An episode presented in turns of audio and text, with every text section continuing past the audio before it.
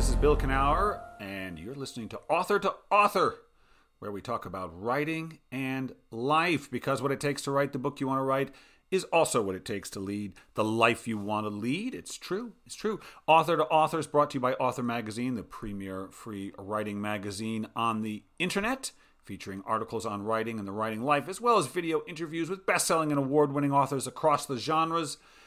Uh, you can find Author Magazine at authormagazine.org, and we are funded by the fabulous Pacific Northwest Writers Association, supporting writers from pen to publication since 1955. If you want to learn about the classes they offer, about their writers' conference, about their contests, you can check all that out at pnwa.org. So, a little something different today. This uh, is not a live broadcast, this is recorded. Uh, I got to have a conversation with um, Anne Enright lovely Anne Enright, Ireland, and um, has published three volumes of stories, one book of nonfiction, and several novels. In 2015, she was named the inaugural laureate for Irish fiction. Her novel, The Gathering, won the Man Booker Prize, and The Forgotten Waltz won the Andrew Carnegie Medal for excellent in fiction, excellence in fiction. Her latest novel, which is fabulous, is Actress can't recommend it enough. And, uh, well, here's our conversation. Enjoy. All right, Anne, Well, I start all my conversations now with how are you doing? How's it going for you? It's going all right. It was a bit sparky for a couple of weeks. I had to pull out of an American tour, which was, you know, quite a thing, and then come back to sort out all the things that need to be sorted out and all the people who are vulnerable and all the rest of it. Uh, so, like everyone else, we've just been taking it. Oh, God, I hate this phrase, but we have uh, started to take it a day at a time. You know, the teenagers are getting a bit of fresh air, and I think that's all that can be, out. you know, you you got some teenagers at home. We have teen. We have teenagers. Yes. Yeah. and they're living and they're in house. In our house. Yeah. In a, in our house. Yeah. They live with us. and we, so we, we bore them. I, you know. In, all, in both senses of the word. But um, yes, uh, and and they're actually they're really bobbing along. They've got great bounce. I'm delighted with them. Well, you know, it, I, I have to say some of the. I was just thinking today. I was writing a piece about 1978, which in Providence, where I grew up, Rhode Island, there was this massive blizzard that struck and caught everyone by surprise. And for a week, the whole city was shut down. No one could go to school. No one could go to work. I loved it. I was yeah, 12, yeah. going on 13. And I loved that civilization came to a stop and everyone just had to be there. And this is a more deadly time, but it, that the, the piece of it is uh, does remind yeah. asking you to get quiet, asking you to yeah. not so hard on a writer quite frankly. I, my wife well, if you manage your dread i mean if you can manage your dread for mankind I right. If you can manage your personal dread as well. I mean i i was talking to someone who says well you know it'll be hard for some people to go back to work. And a very kind of freelance rage rose up in my heart. I said, oh yeah if you have a job to go back to then it That's will right. be you know it'll be great to take this as a zen piece of self-reflection however you know there's there's there's a lot to rebuild after we're through this you know? Yeah. All right well so let's go Yeah. back and let us go back back back. Uh you've been writing a while but yeah. you know i've always fascinated by the decision to when you recognize that stories i always think just stories are interesting to you as a as a thing because not everybody's interested in stories but most writers i know it wakes up in them whether they were sitting on their mother's knee hearing their first picture book or sometimes in college. When did it did stories become something that you were excited by? Yeah, I I mean I I have a kind of um you know constantly conflicted relationship with how you put words together in a shape and how you bring it all to an end and and what the story is supposed to be and you know that you ask a kind of journalistic question well what is the story and you want the book to work on you know various levels you want it not yeah anyway not too s- serious not too this or that um but I suppose, I mean, I used to listen to a thing called uh, Listen with Mother when I came home from school. It was a BBC radio program, and that would have been when I was four or five. But be- before that, again, um, I remember poems, uh, A.A. Milne's When We Are Four, for example. Yeah. And then I hit Alice in Wonderland when I was maybe five or six, and I never looked back. Really? Uh, you could, yeah. five or six, could, you could make sense of it. No, I still I doubt if I could now. I doubt I, if I, but I was reaching for a phrase the other day about somebody. I was saying, no matter where she goes, she always ends up at her own front door, and that was straight from Alice. So that's a very ancient idea for me, and it made it still makes sense. It still makes no sense, and it still explains something that you need to have explained. I loved uh, through the Looking Glass more than the Alice in Wonderland thing. The caterpillar didn't do it for me. I had no interest in his hookah. Everyone found that very exciting. I think because there were drugs, but at six, who cares about drugs? It was I, I, was I was fascinated by the cards and the chess. I loved all that. Um, you know, before he passed away, I became friendly with Frank Delaney, who is a wonderful writer and interviewer and raconteur. And yes. I felt that part of my writing history came from simply telling my friends and family stories, like telling them, sitting down and telling a story. And he felt the same way that, and he likened it to a sort of an Irish tradition of the oral story. The yeah, well, I, I, am the youngest of five children, so my stories were never listened to. But I do ah. remember being in a friend's house and recounting the story of my uncle's wedding, and and the the the children in that house laughing at my story, all the like? things that happened that was that was pretty cool actually. I haven't really thought about that for a while or discussed it actually yeah. but yeah. Well it's a thing to it was quite a very powerful moment yes. uh, yeah yeah wow you're making something yeah. Well it's so fascinating too because as a writer I published a book about writing that was like, look, in order to do this, you cannot think about what the reader thinks of your stuff, what they uh, think yeah. of stuff, right, while yeah. you're doing it but we do have a relationship with the reader, although it's at a distance. Yeah. Even when you're well, writing. I, I have to tell you, there right? was a guy I liked who was laughing at all the bits of the wedding. That was a major triumph for me. It was oh. just, it was, you know, but there's a lot of things that could be said about the readership. I've just been writing about the female readership, which is really interesting. There's like 80% of readers are women. Probably, yeah. So I, I, and I've just been thinking about how they talk about whether characters are likable or not likable, and how it feels like being back at school.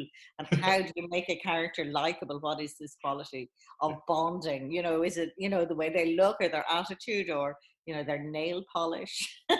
what is the problem? I mean, I don't write likable or dislikable characters, and I don't, I don't make an. I mean, apart from the very very serious performative aspects that you'll find in actors, for example, I don't necessarily try to bond with the reader in that way. I'd be more interested in doing what Lewis Carroll did a bit to say, isn't this fun the way it fits together? Right. Isn't, well, yeah. Well, you have to amuse yourself, right? I mean, you've you, have you have got to be your first audience on some level, yeah. right? I think there might be some difference between bonding with the character and bonding with the book.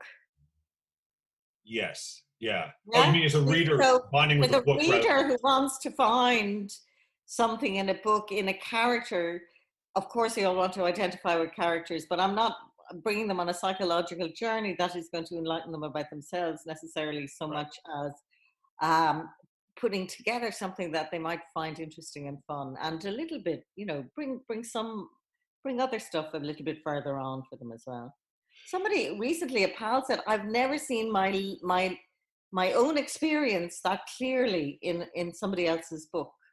And that was uh, lovely that sense that you might that people might find it enlarging. And that's close enough to anecdotal that you say look at this. This is what happened at the wedding. And you, you know you you get the recognition and the familiarity yeah. and you're putting it in a new setting. I'm always when i read i'm i'm i I have to go through the thing with the characters. Even though I'm reading your book, I'm not a woman, I'm not, I don't act anymore, but I'm living it with them. I, I'm having to have that experience in some when you're when when the girl was stole that the mom stole the cart I was there on that. Oh yeah, oh good. You know, yeah. that, that's just how I have to live it, and I don't think I'm Okay. unusual in that way. Even though I understand it's not me, I I become of it, become as much of that character as I can when I'm reading it. I try That's- to. And I just well, that's amazing. I think there is something very mysterious about both writing and reading that, are, and the mystery isn't unrelated. That No. something about boundaries that gets dissolved, uh, how permeable they are when we believe something. So when we when when we start believing something, something about the limits of the self dissolves, and that's sort of amazing. isn't It is. And I was thinking about with your work. So I, I really enjoyed The Actress. This was the first book of yours I've read. I do love, I don't like to get on this because I think we make too much of it, but I did like your voice very much, which is helpful. But it struck me that that, that presents its own challenge, which is as a reader, even though with someone like yourself, who obviously cares about her sentences, um, cares about the structure of them, Hugely. the musicality of them, right? Yeah. But you, I don't think you'd want your reader stopping every sentence and going, "Wow," and coming out of the book, right? No. So it's no, that fine balance, isn't it? Yeah, you want the sweetness of real of realization uh, or recognition as you're moving through the prose. Right. So it's not going to stop you. It's going to it's going to keep you moving. Along. you, right? Yeah, yeah, yeah, yeah. And So it's, it's a fine kinda- line. It is a fine line. It is a fine line. I wouldn't know though, because I'm so in it, you know. Yeah. Well, that's good. We, And so, because when I'm writing the sentence, I can see something and I want to get something very exactly. And somehow that, that sense of precision comes out of the thing that I'm writing already. And I was saying, yeah, no, I just have to get that. Just Right. get that. And quality. once I get it, that feeling of acquisition almost of, not acquisition, but of getting it. It's Yeah. like a bit like understanding. And I hope that the reader has that similar sort of mm, mm, positive. It Yeah. is. And Yeah. I, I was just talking with a client about this today, which is when I teach or write, it's the thing, me understanding something that I didn't know I understood until I write it. Yeah. I didn't I, I didn't even value the thing I had understood until I wrote it down. And in writing it, you see it in a way you kind of have to know it before you say it, but then when you write it, you know it Yeah. differently. Yeah. Yeah, and when and when Katherine, young Katherine, goes on stage when she's a teenager and she she has to say the words, she says it's like there's a gap in the world that Yeah. the words will fill, and they will fill it exactly, and they'll be exactly right. Right. And it's that feeling of rightness and and of yeah, I mean it's very very mysterious. It goes back to maybe I don't know Chomsky and ideas about grammar or how we structure language or how we how how we think words into existence. But it's very pleasurable and it's very communicable. So yeah. I can't see any downside. Oh, good. Yeah. It's so nice to hear. I, I talked to too many writers probably, and we all love it, but writers can complain. They are very capable of that. Even Yeah, full of think they love, anxiety and fretfulness. Yeah. You know.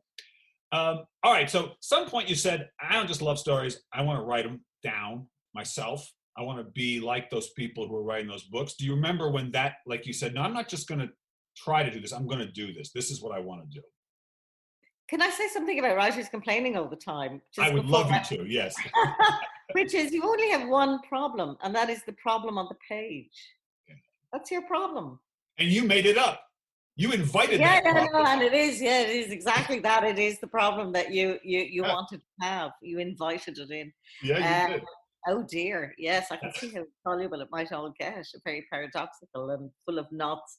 Um, I, I, I was writing in my early twenties. I suppose I wrote some kind of bad poetry when I was 16 15, 16, and I started writing stories at school, Irish schools. You write stories Yep.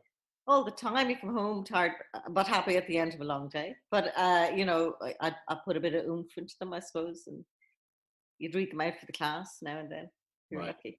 And I'm sure yours stood out. It's usually the case that people who want to be writers, they just bring a certain attention to it that everyone else who has to write doesn't bring the same attention to it. I have met people who can write who don't have to write, and that's really strange to me. Yeah. That people who, who have the articulacy and the talent and even the imagination, and they say, "Well, why am I going to do that? It's a head wreck." I mean, it's like because in my personal culture and maybe in the wider Irish culture, if you can do it, what else would you do? Right. What else would you do? You're going to go into finance. I mean, you know, what else? But I have met people who can do it. I've also met writers who can't write um, and who get there with considerable effort and deliberateness, right. you know. Right. So, eh, you know, I mean, if I'm looking at a class of students and I say, well, who's going to be there in 20 years' time? It's not always the one you expect, it's the really tenacious one. And yeah. it's the one who has a big want in them to, to, to, to write the thing. The want will take you far. To do it. Hmm? it will take you very far. You can learn a lot. Yeah. You can get better quickly if you, you are can. really are determined about it. Yeah, if you have the fire in your belly, I think, you know. Yeah. But yeah, I, I don't know if my work stood out. I don't know. I don't know. I, I, it did. I don't. Well, I don't who know. knows? Who knows? Maybe not. Right. Well, yeah. I mean, I did. I did a writing MA in my mid twenties, um, and I think my work was distinctive enough by then. But I, I don't know at the early stuff. Um, Andre Dubus, the American novelist, I, talked to Andre a lot like him, and he said something interesting about voice, which I thought was pretty spot on. Because you know, voice is a big thing, especially in literary fiction. It's a you know, what's your voice? And he identified voice as really a product of subject matter, and not just meaning I write about families or I write about ships, but how you write about families, how you think about ships, how you think about the war, how you think about violence, whatever it is. The it's not just the thing, but how you look at it. And I thought he was pretty spot on about that. What do you? Yeah, it's always a point of view. Up, yeah. It's always a point of view. So it's almost always an opinion about the world. Yeah, comes and, through writers, Yeah, some writers try to drain their prose of this sense of opinion. Right. Um, and become, you know, more and more literal. They become sort of anti-metaphorical and all the rest of it. But I like the kind of energy that that sense of individual gaze brings yeah. to the brings to the prose. Um, I don't. Be, I don't believe I don't believe very plain writers. I read something once that when, when people are lying, they speak very, very simply. Oh, interesting. and when people are not lying, they get, you know, they they have imagery, they let themselves go a bit, they use metaphors, they use all those bad non-Puritan things. and um, and that made that made a spooky sort of sense to me actually. Interesting. Interesting. All right. So I'm against plain dealing all the time, you know, but I think I'm not against it completely. So you won the Man Booker Prize in 2007, 2006? Seven. Seven. Okay. So that is for my American listeners who don't know. It is the uh, British. It's all of it's could be Canada, Ireland. Yeah, it's what used to be called the Commonwealth. I think well, it probably still is called the Commonwealth and Ireland. And, so Ireland, and Ireland, right? And Ireland who left the Commonwealth in, in a date that I will be, you know, killed if I can't remember it. But I'm going to say. sometime, so, uh, sometime, right. some time ago. Yeah, yeah. But that's your um, Pulitzer Prize. So you won that in that your version of what we call the. Yeah, I suppose it, it was at the time. Yeah, yeah, and it still is to an extent. Now there are Americans in it as well. It's quite an interesting. It's an, an interesting culture to the prize, but. So yeah. When so what did that mean? Did it mean anything to you? Did it did it shake your world up a little bit? What was, was that like? I mean, I grew up. Um, I grew up. You'd see it on the BBC News. Wow. And and the and the speech would be on the BBC News. Really? I remember. Yeah, I remember. I can't even imagine that in America. It's un- well, yeah, no, Canada perhaps. right, maybe, yeah. maybe, but uh, uh, sorry, I don't want me to be joshing. but uh, I remember when Kingsley Amis got it in 1973. Now, uh, Kingsley Amis was Martin Amis's father, yeah. and I was 11. And we sat around watching who was going to win wow. the Booker. And he opened the envelope in a very old, clubbable sort of way. I said, Is this tax free? He said. oh, God. but it, you know, and I mean, that was in the early days of the prize. It sort of grew and grew, and it became quite a major cultural moment then. Uh, um, so it was like a fantasy, I suppose. It was it was that fantasy, yeah. But then fantasy becomes reality, and yeah. don't you kind of have to take that prize off its pedestal a little bit in order to make sense of your own life? I think about maybe a decade later, I can take comfort when I have a setback. I said, well, at least I have. Know, I got that one, so I don't have to worry. It's fine. Right. Um, but that took at least 10 years. It was all, it was, it all seemed to happen in other people's heads. Right. So uh, you write about an actress in The Actress. Um, I always find the overlap of the arts interesting. You've got a novelist in this, and she's mother's an actress. And yeah, yeah. Do you, talk to me about the decision to have an actress in the in the in the book uh, as yes. a mother, but still her life. What was what what drew you to that? Uh, well, I had been working in and around the theatre, and my my uh, husband works in and around the theatre. And Dublin is quite a small world. Right. I know a lot about, not a lot about. I know how how tough it is.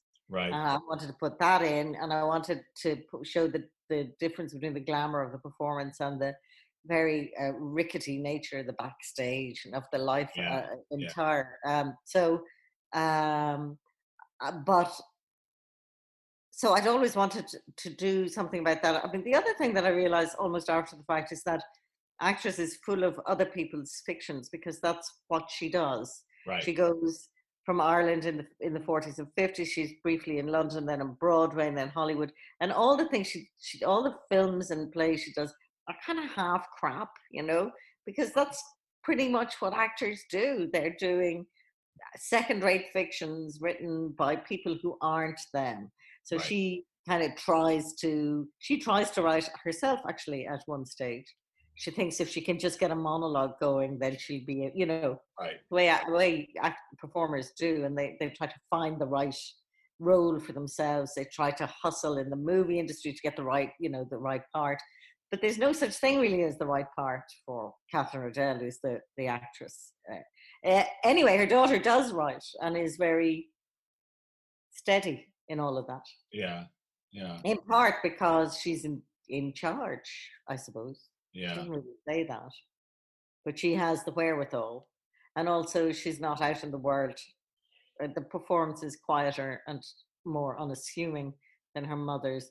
The drama is sort of leached out of her books, whereas her mother had this big melodramatic existence. And I think those two aspects of story that I, I, I like that. I like a bit of you know we live by plots. We go through them night after night after night on the on the streaming services or on the tv it's plot plot plot plot plot plot right. plot and then we get to kind of a quiet book and say well there's no plot but it's beautiful. And so those those those those are the two ends of the spectrum of plottedness there. Yeah. And what uh, the you were talking about likable characters at the beginning of the conversation. I, I i've never been interested in that yeah concept a little bit. I, wonder know, I, is it a girl thing. I really actually wonder is it a girl thing because we talk about it as if it's about the sexism in you know about female characters, but it may be something about what the readership is looking for. Maybe there's a whole. Well, I don't, see, you're writing adult fiction. In the world of young adult fiction, there's a lot going on right now, which is yeah a little nutty around the way the readership is influencing the writers in a way, or and I think it's a little unhealthy. I'm going to be curious as how it works itself out.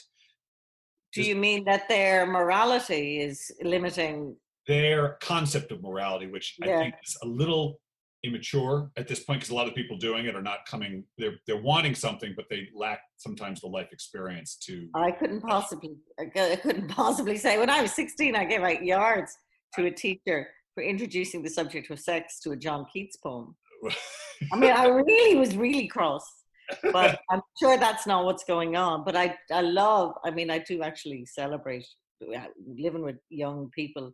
Their their kind of ardent morality is kind of interesting to. They're, they they want more than what they've got, and I and yeah. I see it in my son's world, and it's just all it's expressed. But I was going to say is that that that, that your characters are full people, and it seems anybody full they're going to have the things that are so good and not so good. That's just, I mean, if you're going to create a full character, they're not going to be saints. Nobody. Your protagonist, nobody. Yeah, well, that's a very religious word.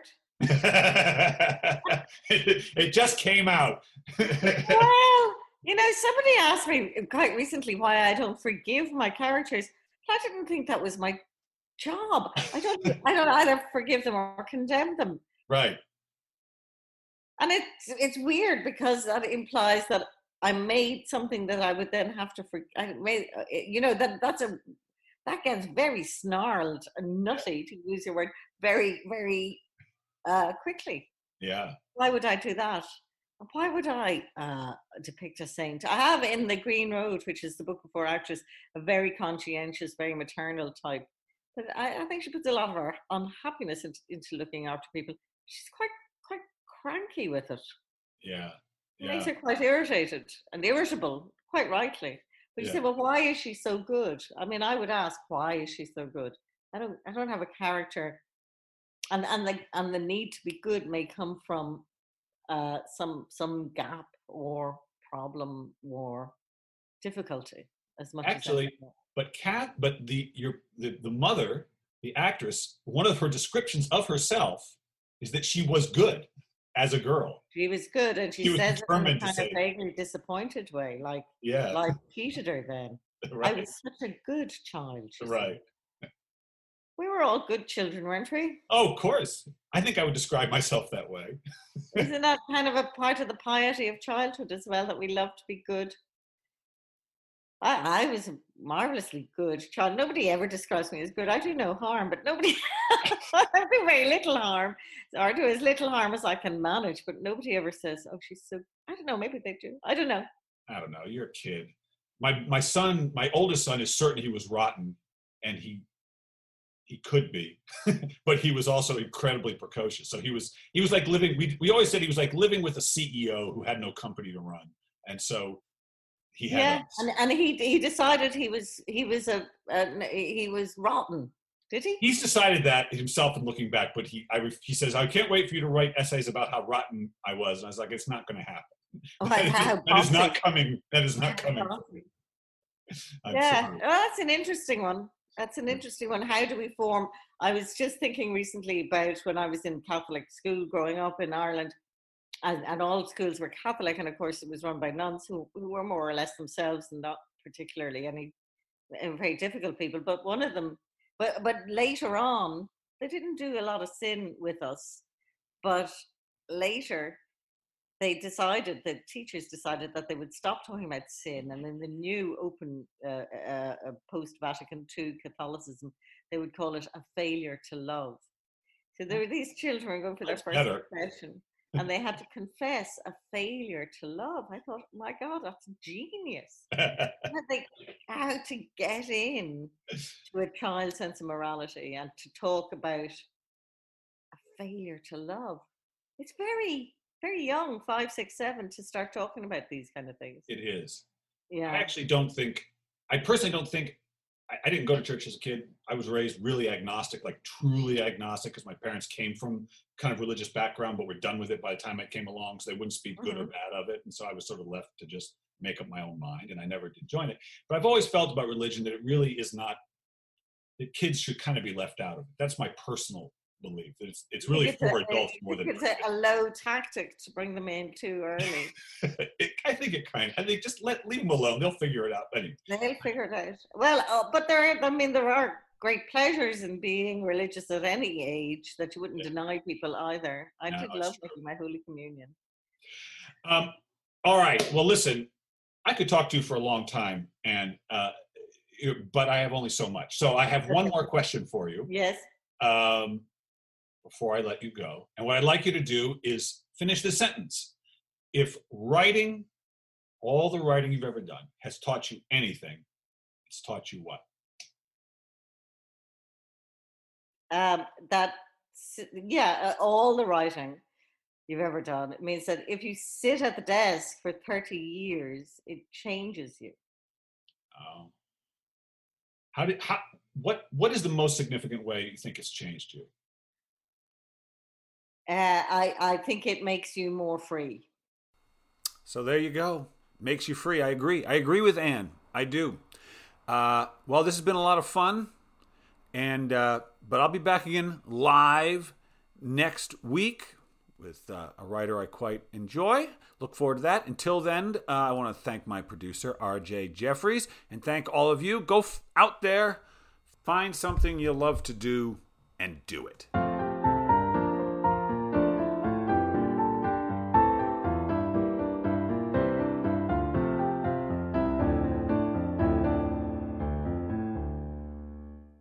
Judy was boring. Hello. Then Judy discovered ChumbaCasino.com. It's my little escape. Now Judy's the life of the party. Oh, baby, Mama's bringing home the bacon. Whoa, take it easy, Judy. The Chumba life is for everybody. So go to ChumbaCasino.com and play over 100 casino style games. Join today and play for free for your chance to redeem some serious prizes.